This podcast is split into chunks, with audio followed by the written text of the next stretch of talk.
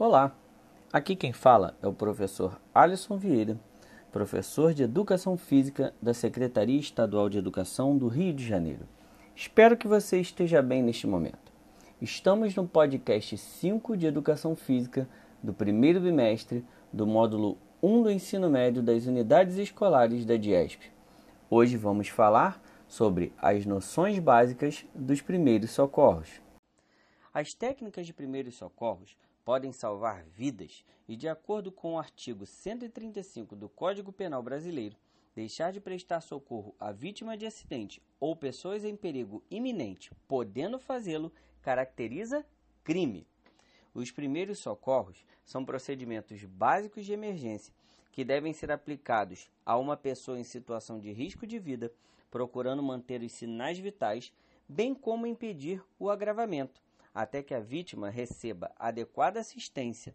Portanto, prestar os primeiros socorros não exclui a importante avaliação de um médico, sendo de fundamental necessidade o atendimento clínico o mais breve possível. O indivíduo que primeiro inicia o auxílio, geralmente aquele que presenciou ou chegou instantes depois do ocorrido, necessita manter a calma para agir sem pânico, procedendo de forma rápida, precisa e com precaução, atento às condições que não coloquem outras pessoas em risco. Cuide da sua segurança. Então vamos lá. Como devemos agir? Primeiro, mantenha calma. Afaste os curiosos de perto da pessoa acidentada ou das pessoas acidentadas. Quando aproximar-se, tenha certeza de que está protegido para evitar acidentar-se.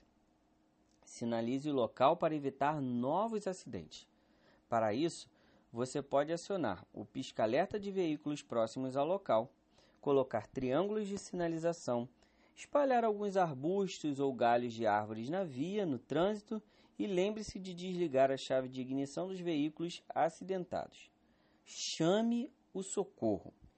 E quando for chamar, ao ligar você deve informar o local, bairro, rua, número, ponto de referência de onde ocorreu aquele acidente, o seu nome e o seu telefone, a real situação do acidente e das vítimas, se elas existirem, risco de explosões, responder a eventuais perguntas e seguir as instruções do atendente. Isso é de extrema importância, seguir as instruções do atendente.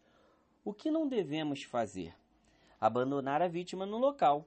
Movimentar a vítima, jamais faça isso. Dar água ou alimentos para a vítima ingerir. Retirar capacetes. Retirar objetos entranhados no corpo da vítima. Aplicar toniquetes e, e, manipular materiais biológicos sem equipamentos de proteção, como luvas e escudos faciais. Porque esses objetos vão proteger você de contaminação contra doenças infecto-contagiosas, como hepatite, HIV e etc. Vamos utilizar um exemplo.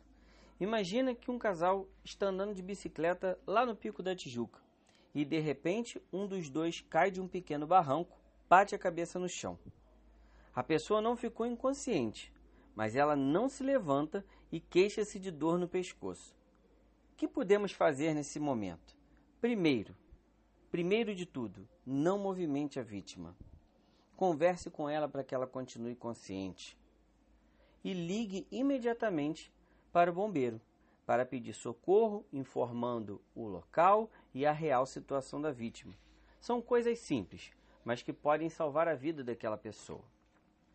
Bem, depois de estudar todos esses assuntos deste módulo, vamos ao final de tudo isso. A saúde é o resultado de fatores individuais: sexo, idade, hereditariedade, condições sociais, como educação, trabalho, saneamento e etc., e estilos de vida, que são os comportamentos. A saúde é um dos principais componentes para a qualidade de vida. O exercício físico promove diversos benefícios à saúde e à qualidade de vida. Em contrapartida, o sedentarismo pode gerar uma série de riscos à sua saúde. A atenção à hidratação é importante, principalmente durante a prática de exercícios físicos, e é essencial para o bom funcionamento corporal. A má postura, isto é, a posição desalinhada, nas diversas atividades do dia a dia, podem gerar diversos agravos à saúde, principalmente problemas na coluna vertebral. Vamos lá! Pratique sua atividade física preferida regularmente. Procure um profissional de educação física para te orientar e mãos à obra. Um abraço e até breve.